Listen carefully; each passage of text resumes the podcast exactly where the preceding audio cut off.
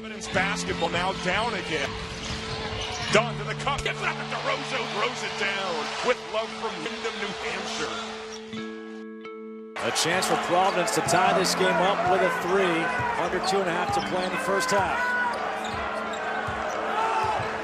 That sets the screen. Cotton, the pull-up three. Tie game.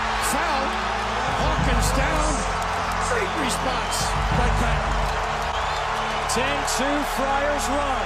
Deny defense by Creighton right here. Here's Batts. What a play by Batts. And the foul.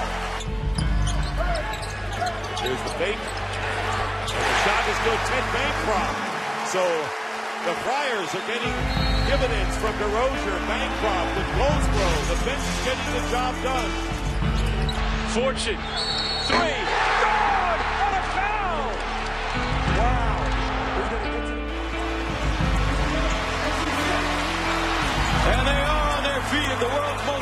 Arena. This is special, Gus. Kicked. Providence hold on.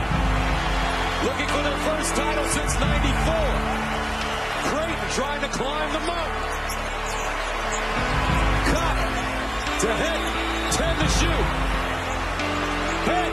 Fires mid-range. And fires it. Trying to get it something quickly. Here's McDermott from Omaha. Too deep. And a foul.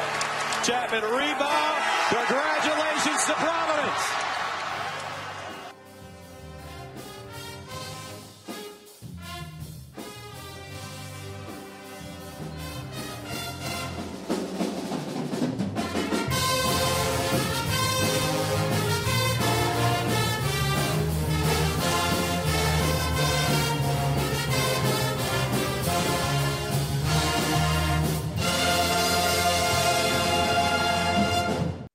Madison Square Garden, the first new Big East championship since realignment.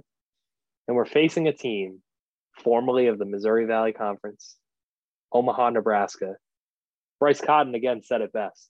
the, the biggest thing that kept going off in my mind was they're a brand new school. They're not an original Big East school. So just off principle, we cannot let the Big East down. We can't let the rest of the Big East down by letting them come in and take this from us. And it's like Doug already demolished us, had 45, got his 3,000th point on us like a week before. So I kind of remember when the matchup was happening, like a lot of the commentators were kind of talking as if this was done and dusted, like Creighton was to, you know, get the championship. And it was just a formality to, to play the game. So we kind of took that personal. And um, yeah, we came out guns blazing and we knew, you know, they was going to be fired up as well. But uh, I think the biggest thing for most of us was we didn't make the game bigger than what it was or what I guess some of the fans made it be. We had to treat it like another game and we just needed to keep doing what we've done to get us to this point. So I guess not understanding the magnitude of the game or us, Providence College, you know, knowing where we had been just a few years before playing for a Big East championship, we didn't really process that. And that was probably to our benefit to not make it as big of a deal as it was. And a big story coming out of that game was just you guys playing zone, right? Creighton's the best shooting team, not in the Big East, but the country, right? The best three point shooting team in the country. So, what mm-hmm. was your, you know, when Coach Cooley shared that, like, what was, what were your initial thoughts? And then, if you can tell fans specifically, are there certain things in the zone that you adjust or that make it more effective against a team like Creighton? Like, do you try and get up on them more a little bit in the perimeter? Or I guess just what was your approach and what were your thoughts when Coach Cooley mentioned to go in zone against them? Um, yeah, it was just all right. This is the game plan. You know, this is what we got to do because it's with basketball. It doesn't really matter what your game plan is if you don't actually execute it. So, you know, he told us what what we was gonna do, and it wasn't the first time we had ran zone before. So I felt we were pretty confident. Like, okay, well, we've done well in zones before, so in theory, you know, this could slow them down if we do this the right way. In the locker room, the guys simply were like, we can't let them win in our Big East. And that's exactly what the guys were able to do. The Associated Press headline started with Bryce Cotton was number two to Doug McDermott in the Big East the whole season, but now Bryce Cotton ended number one. And the Providence Friars were able to beat Creighton 65 58 and win their big first Big East title since 1994. Remember, the fourth seeded Friars ended at 23 and 11 and 10 and 8 in conference and gotten their doors blown off by Creighton in Omaha to end the season on Doug McDermott senior night. Absolutely just an unbelievable game all around. Kev, I'm going to jump back in, but what are your thoughts to start on the Big East championship game? Yeah, so I think to put it in perspective too, McDermott, you know, we remember that game against PC to close the season, right? 45 points. He was absolutely electric. But people forget too, in the Big East tournament, in the two games prior to this, he had 32 against Xavier in the um, semifinals, and he had 35 on seven threes against DePaul in the first round. Um, or I shouldn't say the first round, I should say the quarters. So basically, he's coming off games of what 45, 35, 32, and just playing ridiculous basketball at this point. He's a national player of the year. Um, there's not really any debate about that. There's one of those years where it was a pretty clear cut national player of the year. That was McDermott. And um, I think obviously, Bill, the thing that everyone remembers from that game strategically was Ed Cooley going in zone against Creighton. The zone, probably one of the more interesting calls in the whole Cooley era. And it was just starting. And the last time we just played Creighton, I think they put up 200 points against us. They were absolutely blew the doors off us. So going into this game, I remember walking into our film study that night, and Coach Blaney, it was his scout, said we're gonna we're gonna play zone, which okay, you have the best three point shooting team in the country. What on earth do you mean we're gonna play zone against them? Right. So we went in and, and sure enough, it worked for the most part, right? We were getting out on the shooters, like not letting them have anything easy. I don't remember what they shot from three that game, but I remember every single three was contested and, and Dougie could shoot from anywhere. Um, so during that whole game, obviously there's a good bit of angst. Um, but I actually felt like the way the coaches prepared us for that game, we were in a in a pretty good spot. And the fact that it's crazy to say they blew the doors off us the last time. It also kind of gives you a little bit of like, all right, was that real? Like, you know, if you lose by three or five, okay, makes sense. If you go down by 30, it's just some atmospheres are unwinnable in. And I think Doug McDermott scoring 3,000 on his senior night in front of 37,000 people, like Warren Buffett was on the court, right? So, like, that was a game we kind of just put into our memory and said, or removed it from our memory, said it's gone. Like, let's not even watch the film there. So I actually felt pretty decent about our our strategy. And and again, I think all the guys we needed to show up showed up. The Friars led by 12 points twice in the second half. Um, the, but the Blue Jays got close multiple times. Um, 58 56 on McDermott's fifth and final three. And then we you know, we kind of know how everything comes together and how we win. But even before then, I just I'll never be able to get the image out of my head of the Bryce and one three of him, you know, celebrating and just, you know, having his moment on national television, um, you know, with the Fox Sports One announcers. Um, that was just that's just something I'll always think about when I think about Bryce. And Bill, just to take a step back to talking about the zone, um, you know, obviously it worked. Creighton scored 17 points in the first half. This is the best.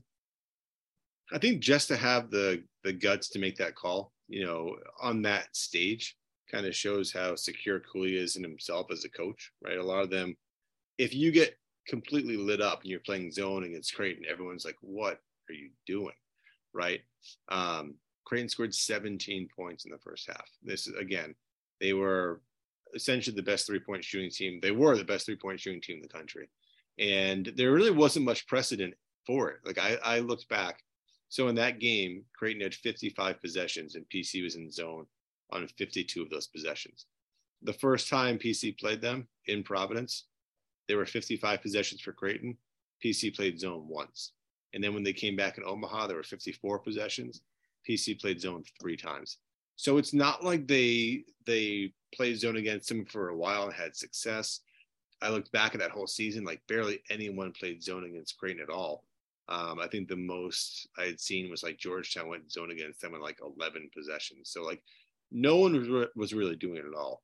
Um, so to make that call was pretty crazy. And then I thought we really saw the versatility of Providence that year because they were up 26 17 in the second half. But then both teams got really hot in the second half. I think everyone remembers, you know, Bryce making big shots, but they were going back and forth really the first like 10, 12 minutes of the second half. It, it turned into a really well played offensive game um, early in the second half. And then, of course, the McDermott shots late were absolutely crazy. And I remember uh, one of the great calls I loved. Uh, McDermott hits, you know, his last three with about a minute and change to go, makes it a two point game, and the whole place just rises up. And uh, Billy Raftery says, "This is special, Gus," and it's just Cotton walking up and gives the ball to LaDontae, and LaDontae does what LaDontae does. And they are on their feet at the world's most famous arena.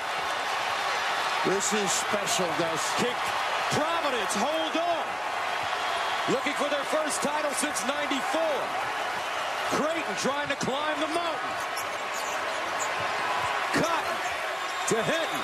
10 to shoot. Mid-range and buries it. The energy in that building for us, man, was big time. Like that's like our home away from home too, man. Like whenever we play in the Big East tournament, we have a good crowd, and especially if Providence College is in the championship game for the first time in a long time.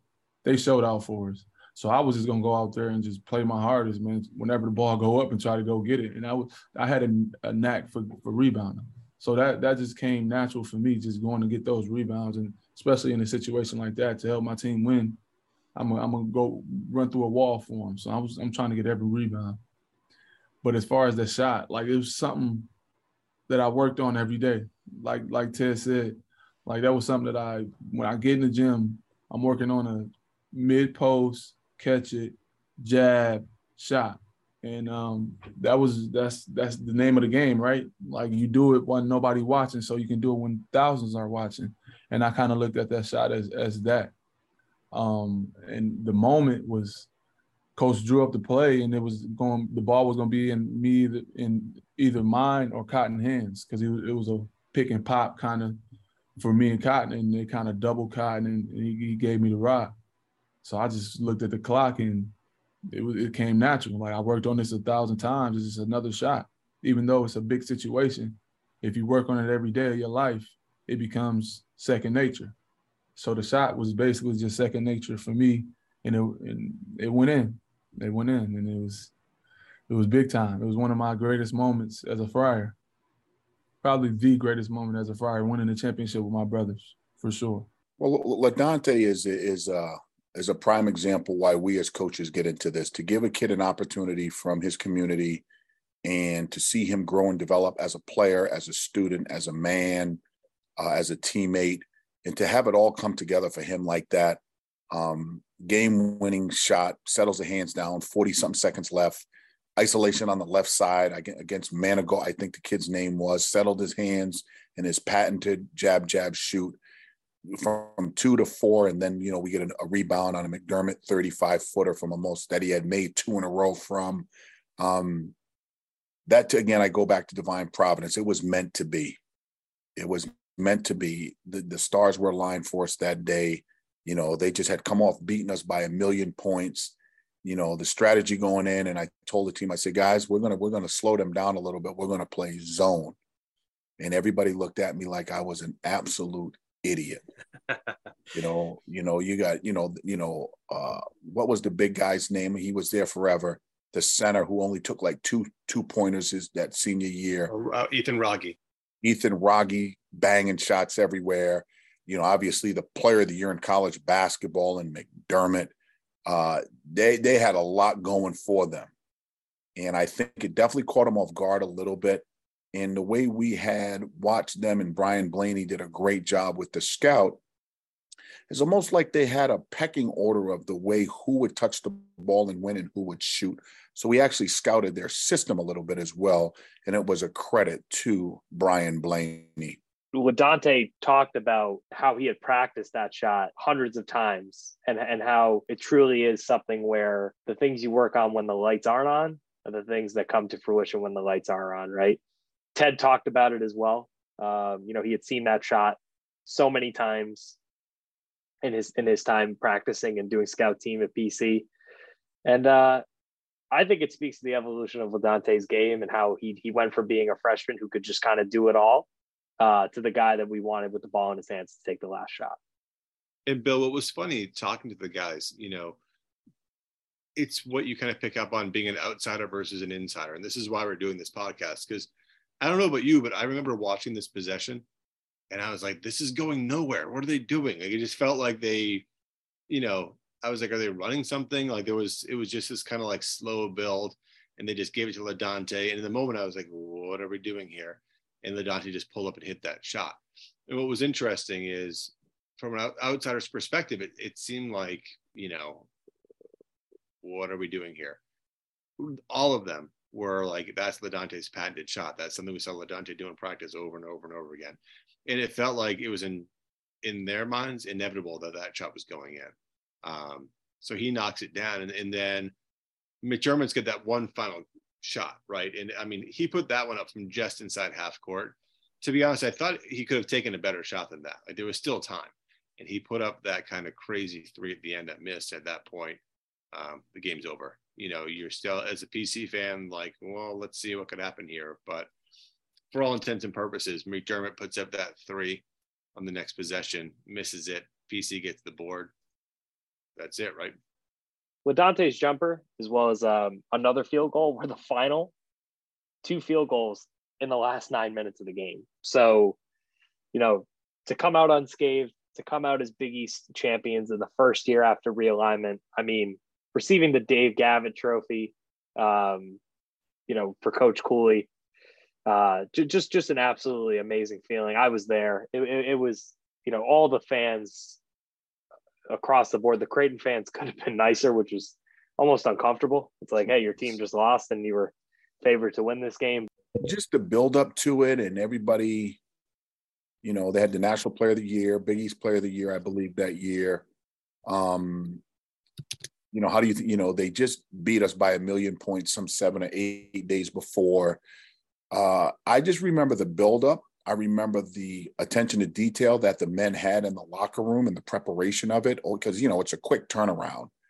Um, how resilient our guys were, how fired up they were to play to show, you know, hey, you know, yeah, they got us at home, at their place. Senior night was a special day, yet I just think our guys just refused to give in to anything. They wanted to be a champion.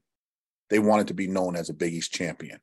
It's only been done one other time, and I think that was '94 with Abdul Abdullah, who was my teammate at, at Central High School, you know, and you had, I think Dickie Simpkins was on that team. I think Marvin Marquise Bragg was on that team. Um, you know, they, they had a lot going for them then, yet our players wanted to leave their mark and leave their legacy. And I was really, really proud of the team. I just, just how proud I was, A, to be the coach at Providence College, to be um, a champion and to share that moment with Bob Driscoll, with Steve Napolillo, with Father Shanley. Like, you know I mean? The people that believed in you to bring you there to get to that game that early in our tenure, year three, I thought that was pretty special. Watching just, you know, Bryce hit that in one, Bryce had that, that, uh, that big three, LaDontae's ridiculous, uh, you know, you know, um, jab step 17 footer, you know, kind of from no man's land, doesn't know if he wants to use the backboard or not, was, uh, you know, that being the shot of the game. And then the buzzer sounding, we were champions. That was just, just running around. I felt like, um, oh, and I should, I should know the name. Who's, who's the coach that needed someone to hug? Was he the NC State coach a long time ago? Oh, Valvano. Yeah, yeah, yeah. Yeah. I felt like, like just running around, just hugging, you know, hugging, hugging Lee, hugging Kadeem, hugging Josh, you know, finding Bryce. Um, was was was really really special and then of course you know the fans stayed for that for that trophy presentation and uh just to be able to go out as a champion for you know for for such a an up and down season especially when we knew before the game and, and i don't know how you know the coaches had heard this and kind of the players somehow got wind of this where that was a must win game i think for us to make the ncaa tournament. Um, you know and that's one of those things where if you don't win that you don't want to leave you know your fate up to the hands of the committee. And and again to win that and enjoying that moment and then knowing that we have a shot to play in the ncaa tournament was was you know basketball wise the, the, the best memory that, that i have in my life just for this group of players especially the veterans you know ladontae uh, kadeem bryce who had been here through really tough times. Um, you know, I think Bryce, LaDontae, and Kadeem started their careers with back-to-back four and 14 seasons, right? So for them to get there, it must have felt kind of unimaginable at one point. And I think that, you know, there's we can look back at the box scores, but even beyond that, there were so many plays that these veteran guys made that were huge. Like LaDontae had two, excuse me, Kadeem had two huge rebounds um, late in this game. Um, you know, Creighton was really making a push. Kadeem got a rebound in traffic and got fouled. And then it happened again. He got fouled with probably under two minutes to go, comes down and hits both free throws, really big free throws. And there was a moment um, early in the first half. So PC's got this nine point lead. And you're kind of feeling like, all right, Creighton's going to get it going offensively. They start the second half in a seven to two run, and they're starting to get momentum.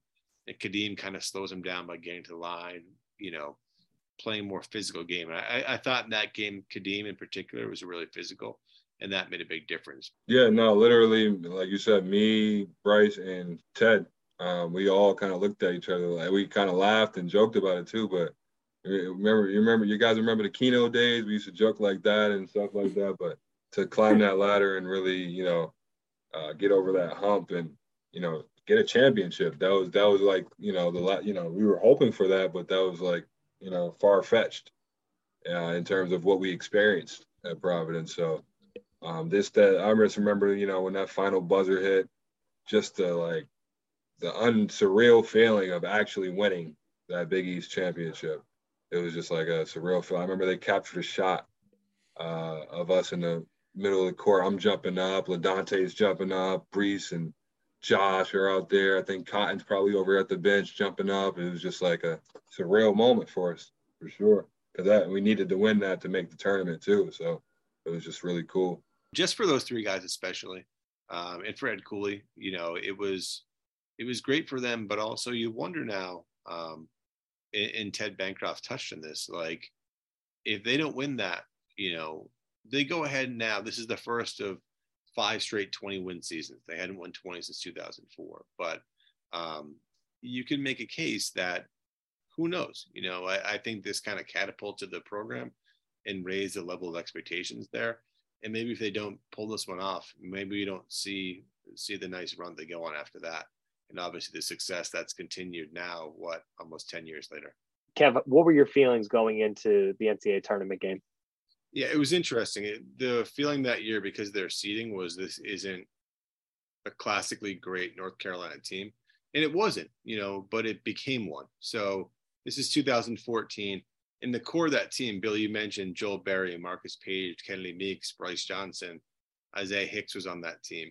So those guys were all a big part of the team that made the national championship in 2016 and won the title in 2017. So obviously they wanted to do really great things. Um, what had hurt their um, seeding that year, they lost to Belmont um, in the in the non-conference. They went had an awful. They missed like 25 free throws in that game, and they lost to UAB. So those really hurt their their numbers, right? But this is a team that had nine top 100 players.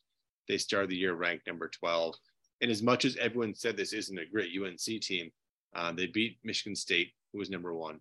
They beat Kentucky that year. They beat Louisville, who was ranked third. Um, they started in the ACC 0 3 and then won 12 in a row in the league from late January until early March. So they were playing really good basketball. And then they beat Duke. And what was kind of an interesting little anecdote about North Carolina that year, after they beat Duke, who was ranked number one, or in the top four, I should say, maybe not number one, they're the only team to have beaten the preseason top four. So the teams that ranked one, two, three, and four in the preseason by the AP in 50 years. So they had some bad losses, but obviously they proved they can beat anybody. Uh, and they had a lot of um, a lot of big athletic players, and that was going to be the biggest challenge for PC. Anytime you play against Carolina, you got to rebound the ball, transition defense, and you can't turn the ball over. And I thought for 39 minutes, we executed a great game plan. Not a good game plan, a great game plan. I think we were up three with the ball. We either got a steal or we got a, a critical stop. And I think we we forced a shot late. I mean, we forced a shot early in the shot clock. And if I'm not mistaken, Cotton had railed off maybe 14 or 15 or 17 straight. So I, you know, I thought we had a great opportunity to win. We positioned ourselves to win. And then, you know, we just didn't get lucky at the end. I think Paige made a three. I think they got an and one somewhere. McAdoo, maybe. I'm just trying to go back to that game. It's going back some time now. And we weren't able to. I think LaDontae had a shot. Did that? I think that game went into overtime. No. No. No, no, no, no. It, it didn't go into overtime, but it was like, I think LaDontae had a, a, a layup right in front of the rim that either would have been the game winner or tied, maybe the game winner where it just didn't go down. So something unique about the scenario, right? We go into the NCAA tournament facing a blue blood. Duke had lost. So if we if we had beaten North Carolina, that would have been the first time ever that Duke and North Carolina would lose um, on the same day in the NCAA tournament. So looking at the game, you know, from the start, um, I mean Bryce Cotton, like, like like this this was Bryce Cotton's coming out party. I remember Bryce coming up to me and saying, Coach, I don't need a ball screen. They can't guard me. I said, Well, do your thing, baby. I got you. Go, go get it. And it was, I was more a fan than a coach watching him. I'm like, wow, look at the he's out there doing his thing. You know, and I, you know, it was it, it was a it was a if we had Cotton for four years, he'd be the all-time leading scorer in the history of the school by far. Because I think he scored maybe 1,800 points in three years for us. You know, special, special talent, Cotton. What was so interesting about that game is it felt like for a while they were on the verge. It felt like they were on the verge of getting like blown out in that game, right? They they didn't play great in the first half. They showed Cooley at halftime. He was mic'd up, and essentially it was like, we haven't played well at all, you know. And they were within striking distance, right? Selfishly, I was thinking, I'm just so happy to be going to the NCAA tournament. You know, were we a little nervous? Like, yeah, we play Big East, we play ACC teams, but then like UNC is another caliber, right? And and then you hear, oh, um, Roy Williams has never lost a first round game, and then it, it's like you got to stay off social media at that point, right? People count you down. Um, but the good news is, like the team, the guys on our team, I don't think even listen to that, right? Like Bryce, I don't think was thinking, oh wow, UNC, like I'm scared. He's thinking I still have so much to prove to the world that I'm taking this again. You saw it in his performance, but I think he took it as an extra challenge and just him, LaDontae, the same sort of thing. These guys all came in and were like, we have so much to prove, and what better stage to do it on than than UNC. They were down, you know, 39 to 36 without even playing that well. Uh, Carolina started to push ahead a little bit uh, early in the second half. Um, but PC went on a huge run, you know, and it happened really, really quickly. Um, they got a transition layup from Tyler Harris, about 11 minutes to play in the second half to cut it to seven. And I remember Steve Kerr saying, "Somewhere they're only they're only down somehow they're only down seven. And PC hit a quick three right away. And he's like, and now four. And like that quickly with a little, little spurt, what was like a double digit lead, all of a sudden got cut to four. And then at that point, Cotton just put an absolute show the next six or seven minutes. The shot clock to five. Here's Cotton for three. Oh, big shot. Providence needed that one. Kerr, Craig Sager, Cotton with a crossover. And the reverse. Oh, baby. Cotton played by the freshman Britt putting all kinds of moves on. And able to bank it home. Back comes Cotton. Accelerates.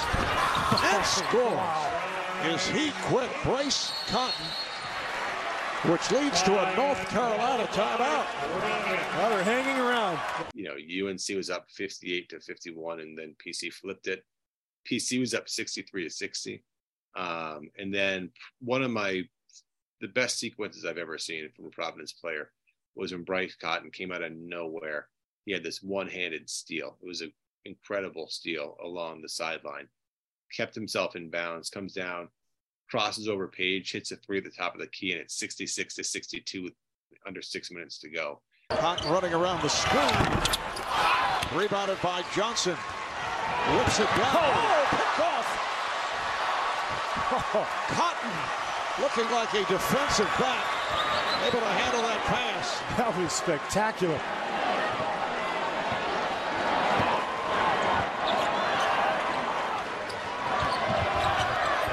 That's tightly by Johnson.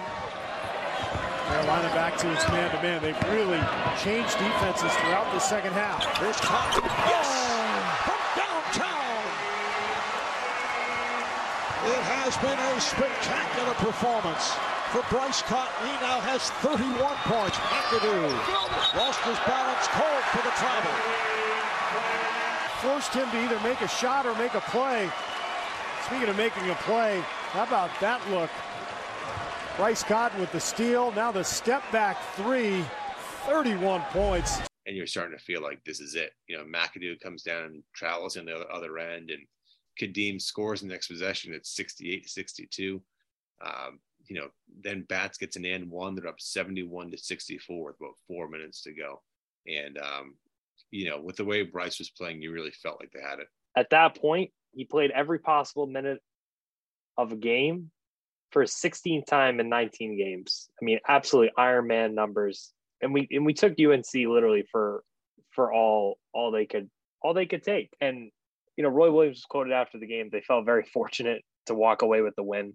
Um, and that the Friars had led just you know a few minutes earlier before James Michael McAdoo sank two free throws in the final three and a half seconds to kind of clinch it. You know, just an all around great effort from Bryce and the team. And, you know, I think we'll always look back on the senior group as one that was very, very reliable, very dependable, and one that matched Coach Cooley's personality to a T. PC was up 71 to 64 with a little over four minutes to go. And what killed PC in this game was the offensive rebounds. Um, Carolina had 18 offensive rebounds in this game. And it wasn't just the number of offensive rebounds. It seemed like it came at like the worst possible time right? So late in that game um, there's carolina gets a dunk off of an offensive rebound. You know they're just bigger. That thing's going to happen. You're still up five. Um, and then that was off a kind of a crazy like scramble play right and then um, what was kind of a killer was Tyler Harris early in the shot clock. He went for kind of a kill shot drive, you know, early, early in the shot clock. Ended up being kind of a terrible shot. We we honestly should have won that game. And if I were to have one negative thing to say about Tyler, there was a three on one fast break. And then they came down, and I think it was Marcus Paige potentially hit a three.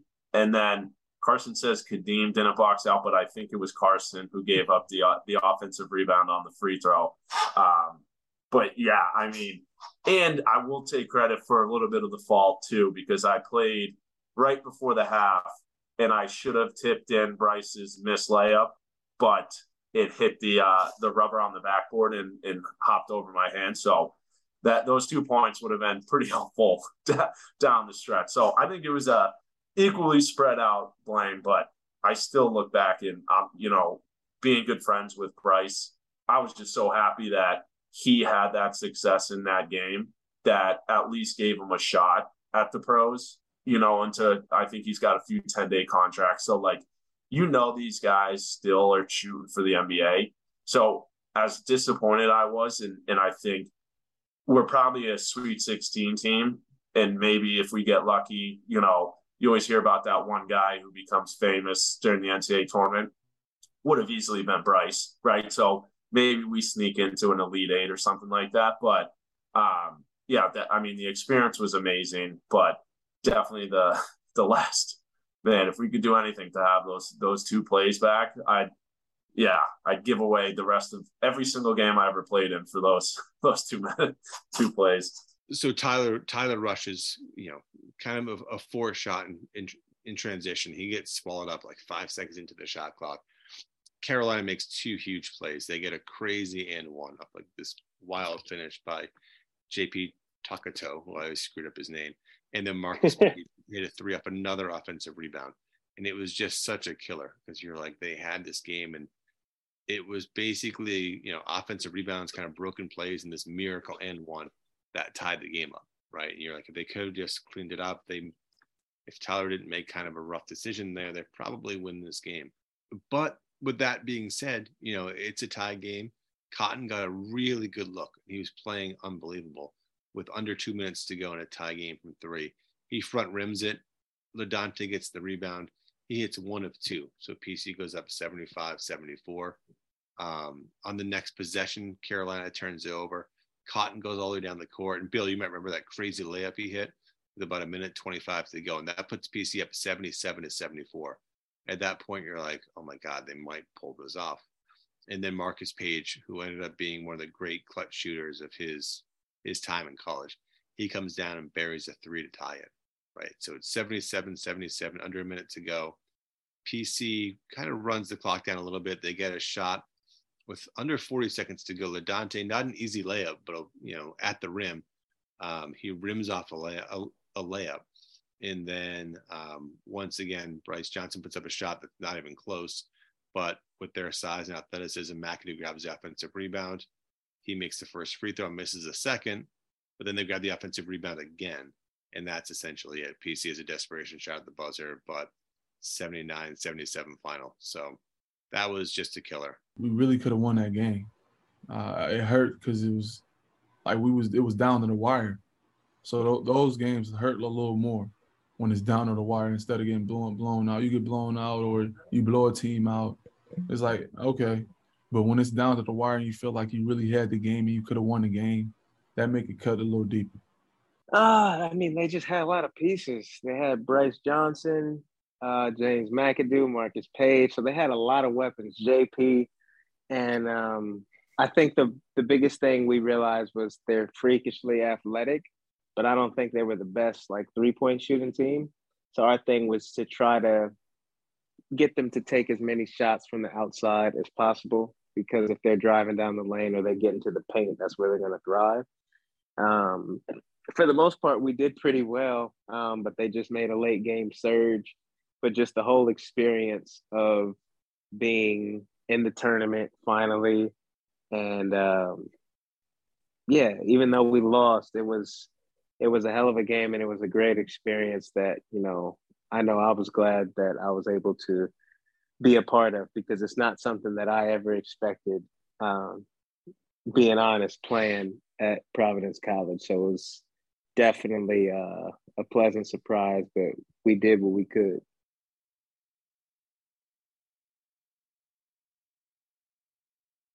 An unfortunate end to a magical season for a team that truly was able to springboard our future success. And, you know, there are so many takeaways and so much legacy to talk about the 2014 Big East champion Providence Friars. One of the one of the main themes that I want to talk about as we kind of bring things together here, Kev, is is, is Kadeem, right? Had a completely different atmosphere playing for the Providence Friars under uh, under Keno. I remember we used to joke, and uh, we had guys on the on the previous team before that would like question us for going to study hall. He's like, y'all going to study hall? Like, y'all, y'all ain't trying to win. So that was the mentality that was like literally preached to us when, when we first got there. And then together we were just like, we just had a workman mentality. I always, I've always been a very hard worker. He's clearly obviously been a very hard worker. And I think that was where we found our bond.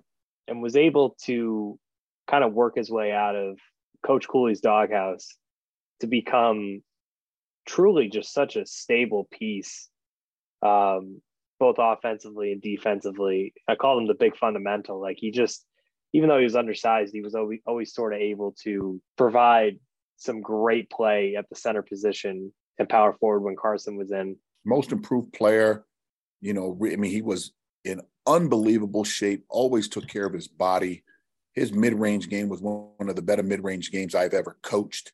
You know, um, we were able to play him at two different positions. Just uh, he was a pleasure to coach and somebody who will go down in history as a champion. More so, yeah, we did. We understood the the the the change we were able to make, and like I I appreciate him, and he used to, he used to tell me thank you. He appreciates me, and um, just for fighting through it together, just because it was like such a so many hurdles, so many challenges, so many obstacles, so many like it wasn't an easy road. It wasn't a normal, it wasn't a conventional story we either of us had. So I think, uh, yeah, we just found a way to really kind of band together and really just you know understand like all right, we have something major at hand. And it was Cooley, honestly. Cooley was the one that uh, was the was the coach that gave us, you know, the the the formula on what it takes to win. Me and him probably had the most uh, clashes in a sense on that team. Um, but for me, I was just more so like um, just thankful for him now years later, not not being a kid, not 18 and 22 years old looking at it, but in my 30s now looking at it. I appreciate him uh, for the way he came, the way he taught, what he taught us during that time.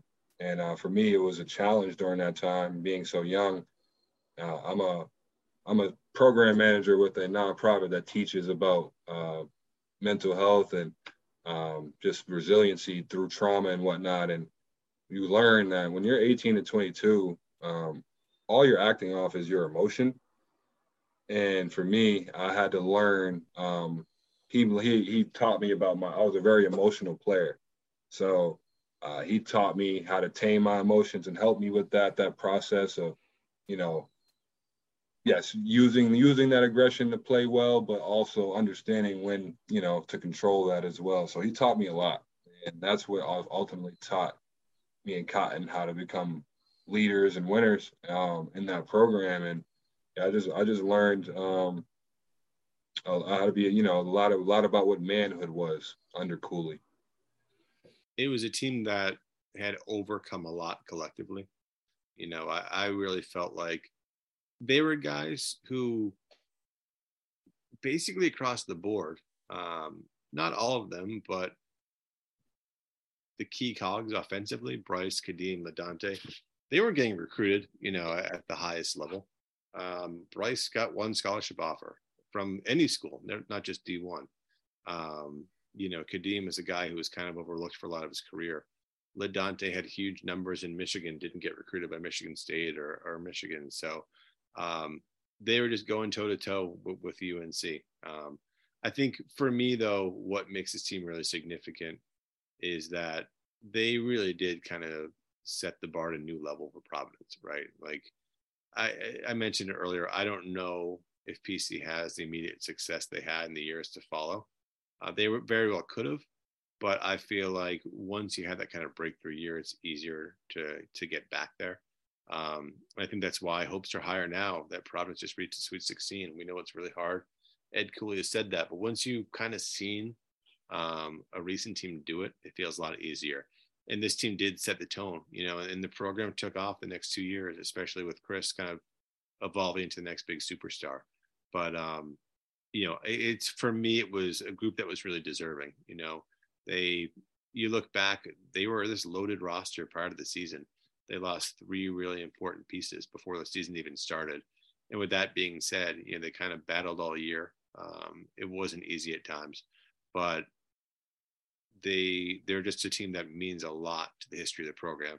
And I think that's why we did this, right, Bill? Like we obviously have fond memories of it, but they're also a really significant team in the history of the school. Yeah, being on campus for it, I think now looking at it from the other angle is, you know, this is a team that needs to keep being brought up with, you know, the Elite Eight group, you know, the '94 team, the Final Fours. Like, like this, this, this, this is a team that, um, you know, transcended history. And I mean, the other things I think about were, you know, the progression of LaDontae Henton from first recruit to you know immediate impact to you know amazing two-way player and, and captain you know 2000 points a thousand rebounds to now becoming a coach right? Yeah. you know that's that's the ultimate goal that you want to have for any of your players right? And the connections that he has with the guys that he played with especially on this team. And of course in successful scenarios you always have to have that mystery piece. And i think josh fortune was that mystery player. Obviously he transfers transfers to colorado. And he doesn't continue out his career as a friar but at the end of the day provided some big, big shooting that honestly we just hadn't been used to in recent years, right? Like our three point percentages, you know, hadn't been the best. And Josh was able to provide this sort of calm, stoic three point barrage when we needed him. I'll think about Tyler Harris's versatility, you know, and, and, and we talked about it at the beginning of the season. He had a lot of big games offensively, and then he kind of his role kind of evolved as more of like you know truly using him in different scenarios um, you know as we needed to win some games in postseason format. And you know for somebody six nine like we talked about he was really able to provide a different dynamic for that team that you know was truly unique even to some teams in in in, in the past decade. So and of course the bryce cotton piece which you know i'll let you i'll let you take that one. Yeah i mean uh, bryce is basically one of those prototypical Providence superstar stories, right? Like the, you know, Herb Hill got drafted, you know, but I think the last true superstar before Bryce was Ryan Gomes. Very similar, you know, kind of a humble guy who had great perspective, who didn't have this crazy recruitment, who early in his career was overlooked, even, you know, by his own coaching staffs, right? They're both freshman year. Ryan didn't play for seven games his freshman year. Bryce was kind of a bit player his freshman year at PC. Um, and for for Bryce to emerge the way he did, I just feel like his game evolved every year. And what's really special special about him is that he was able to do whatever they needed him to do. Right, like Chris goes down that year, and Bryce goes from strictly a two guard the previous three years to being thrust into the starting point guard spot with no backup point guard. There's no other point guard in the roster. And he put up monster numbers and led them to this great season and ends up Big East tournament MVP. And, you know, as much as I'll look back, Bill, we, we talked about a little bit too with the guys. There's some huge what ifs with this team, right? UNC goes on to play Iowa State in the next round. Um, Iowa State knocks off UNC, but Iowa State had lost Georges Niang, who was their best player. He broke his foot. Iowa State goes on to play UConn, right? Who was the seven seed. And um, it kind of goes to show you, Bill, how how a couple plays can really change the whole course of history. You know, UConn they beat St. Joe's in the first round in overtime, and I think they were down like three or four with a minute to go. You know, so that could be a totally nondescript year for UConn if they lose that game. They go on to win the national championship. You know, not saying PC could have gone to do that, but what a story it would have been if UConn and Providence ended up playing in the Sweet 16 the first year UConn's out of the Big East. I mean, that would have been wild. Um, but with that being said, you almost couldn't have ended it better for Bryce. Like to go out with that performance, one of the truly great performances of all time at Providence. It was a huge bummer to beat Carolina, and you would have loved to have had that moment. But he almost couldn't have got out any better. And I think it almost elevates his status because the last time we saw him, he was that unbelievable when thinking about this team, I think about an overall overall stat purposes like LaDontae and Bryce, you know, are in the top 10 all time in minutes played, right? Like, I mean, these guys like serious minutes in overtime and all these different games, especially with that that 2014 team. And they're up there with guys that are, you know, absolute Big East legends, like like who came like a Kemba Walker, or, you know, all, all the all these different guys who you know played these crazy double and triple overtime games at Madison Square Garden. Um, and then if you bring it down to a more granular level and you think about like I don't know the Ted Bancrofts or the Casey Woodrings of you know guys who were just on the team and provided a championship mindset, provided a maturity, um, you know, in the locker room um, and a winning culture. Like you know the theme of this team was heart and soul, right? We'd be remiss to not bring that up. Heart and soul was of probably all the themes that we've had, probably my favorite. Um, Same. Because this this this team really was what the T-shirt said. You know, from Carson to Bryce to LaDontae to Ted to Casey, like the whole roster, like they they literally left it all out on the floor in that North Carolina game. Like there's no debate. Like you know, Roy Williams shakes Coach Cooley's hand end the season and says, "Hey, this one could have easily been yours today, right?" Like like the, the, it's just such it was such an unfortunate fitting end to a team that truly um you know gave us all that they could. Um, and Bill, I, I think what's telling too is how I get the sense, and I hope this comes through in the podcast these guys really enjoyed reflecting back on the team. Like after in the season, like we talked to Bryce after we got off the camera, and he was basically like, "Yeah, this was a really fun. I, would forgotten a lot of this stuff, and it's really special to look back." And and there's a different level of engagement. It's a testament to this team in part, but Ed Cooley and Bob Driscoll and what they built. I felt like there was a while where the former players didn't feel as connected to the program. Um, and now it seems like everyone is involved and invested in PC, and these guys were really quick to hop on with us and gave us a ton of time, like really, really generous with their time. So um, we're hopeful this comes out in a way that fans enjoy and makes these guys proud and is something that fans can really, and the former players can look back on and listen to and, and bring back some good memories. Multiple of the guys said this team changed their life. It changed the trajectory of either their playing career or their coaching career or what they've decided to do post PC, which even if it's not basketball, you know, it's brought them the sort of winning mindset what it takes to be successful in life overall. Um, and yeah, I mean, I just want to thank the guys for providing us with so much, you know, great depth in the memories and, you know, taking us along for a ride that, you know, we're, hoping we can recapture because um, it's kind of evaded us in recent years. But you know, Kev, to kind of close things out here, um, you know, to start off the new Big East, Providence, Rhode Island was where the Big East was founded all those years ago. To win in the new Big East, um, you know, and just kind of take things from the Dave Gavitt era, um, you know, all the way to now. Uh, it, it just it, it was it was just it's divine providence, right? That we were able to take the first Big East title since the realignment. We were kind of able to lead the charge um, of, of the older brands from the old Big East. Um, and I think it's something that, you know, when you go to the practice facility or you go to, you know, just, just Ruane, you know, the, the Ruane Center in general, um, or, or just, or, you know, the, the, the sports development complex in general, you, you see and you feel the remnants of the 2014 Big East championship team. And Bill, we hadn't been on that stage, you know, the Big East championship or the NCAA tournament. in So long, you know, and that's why I feel like we, no one takes it for granted now, but it's easy to forget that it had been a decade since we were in the NCAA tournament, right? It had been what 17 years since they've been in the Big East tournament semifinal.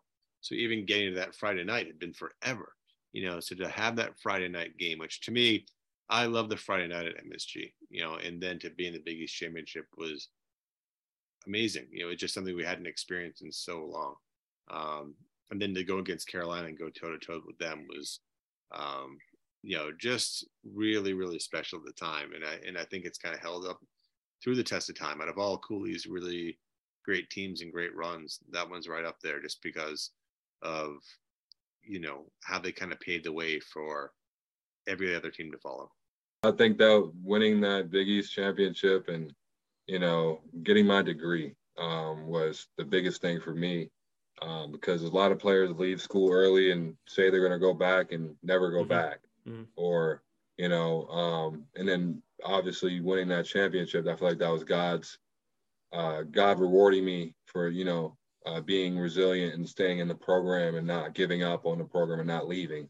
Yeah, um, I feel like that, that's how I personally looked at it. Uh, coming back for that fifth year, it changed my life forever. Being able to win a championship, man, like everybody want to be around and associated with winners, right? Like that's they can never take that away from you. And that team is, is in the history books in Providence College.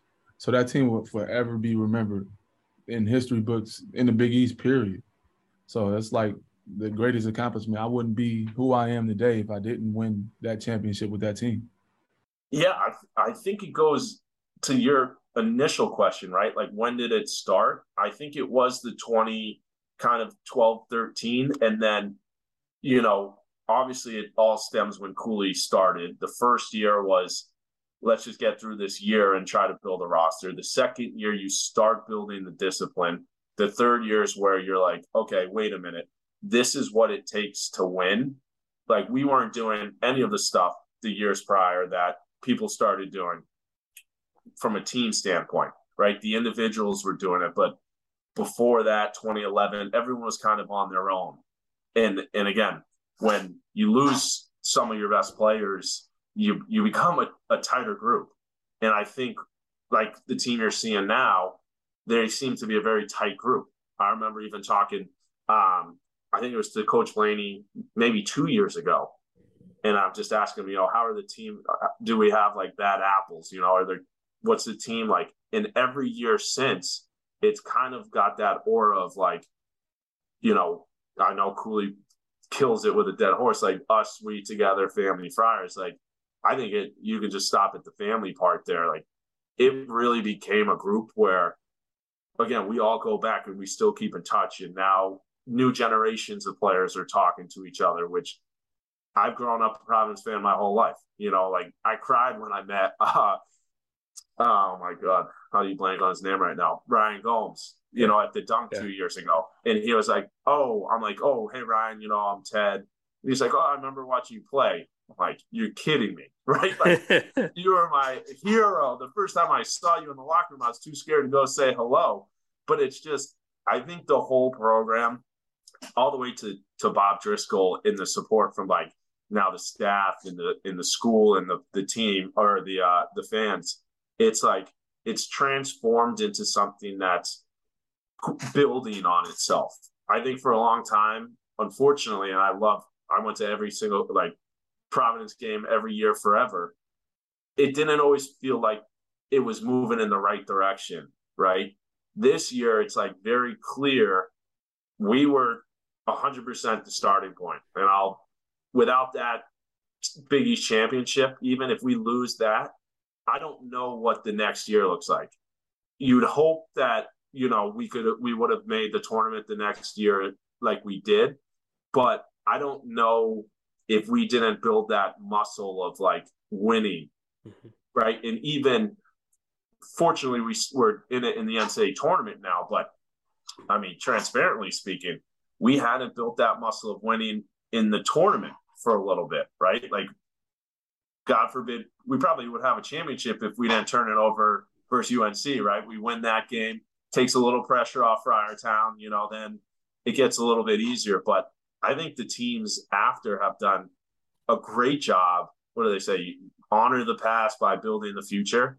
Like these guys are continuously improving the the program from what started almost like a catastrophe, right? When when Keno left to okay, here's how we run a team. Here's what practice looks like. Here's how you you train.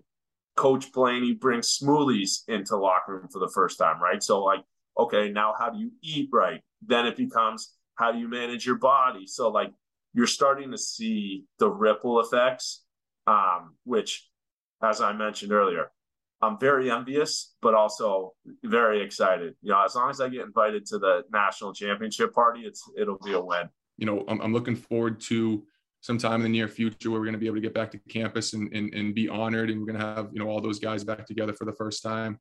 Um, I'm, I'm very fortunate to have made that decision to attend Providence, um, you know, after two years at Wake and, and again, just be successful, just, just to, just to be able to win something, you know, get back, get, get off that NCAA tournament snide that the Fries were on for so long and to kind of be on that team that you know catapulted the brand of Providence into what it is today is is is pretty special. I'm going to remember them as being a team that overcame a lot of adversity, that had to deal with the ups and downs and negative criticism of they can't do it, um, to a group that came together to prove people wrong, to be a champion, to leave a banner at the Dunkin' Donuts Center, to leave excitement in everybody's memory as we're having this here as a group that just refused to give in to the narrative of they're just okay. Those OKs became special, and that's why we're talking about them today. I'd kind of been getting wind from some people back in um in Prov that sometimes they'll show my highlights and stuff out here in Australia, like how I'm doing at the dunk. And that's like really mind blowing for me. Like, wow, these people still, you know, care or support, you know, what I'm doing years after I've left the school. So that pretty much goes a long way with me. Um, but as much as I guess some people might appreciate me, I'm always forever indebted to this school because, you know, they took a chance on me and there's no telling what my life would be had I never got offered a scholarship to go to Providence. So um, I I made sure I cherished every moment that I had there and I cherished all the people that showed me any love, whether it was the people at the school, the administration, the coaches, or just the fans. Like I, I embraced everything that I could out of that place because it was nothing again, nothing short of a miracle that I was able to to be there. It changed my life.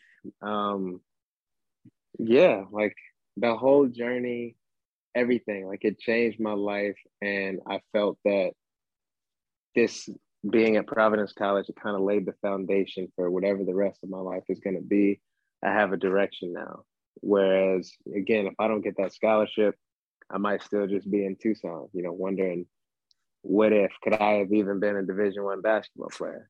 And because of Providence, you know, I was able to be a part of an amazing team, have some amazing teammates, go through a lot of ups and downs throughout the four years, and then you know blessed to play in the NBA for a short time, and then play overseas and find a home in Australia, pretty much. So I just look at it as everything I've experienced. That's not bad for a kid who graduated with no scholarships and got offered a few days before school started um, because he had good grades. That that's why I feel I got the scholarship, um, and to still be, yeah, carrying out the story over what a decade later. This is truly amazing. Well, on behalf of the 2013 2014 Providence Friar players, Ed Cooley, coaching staff, all the administration, we'd like to thank you all for listening to the 2013 2014 pod series. Kevin Farhar, FriarBasketball.com, and Billy Ritchie of Friar Podcast. Go Friars.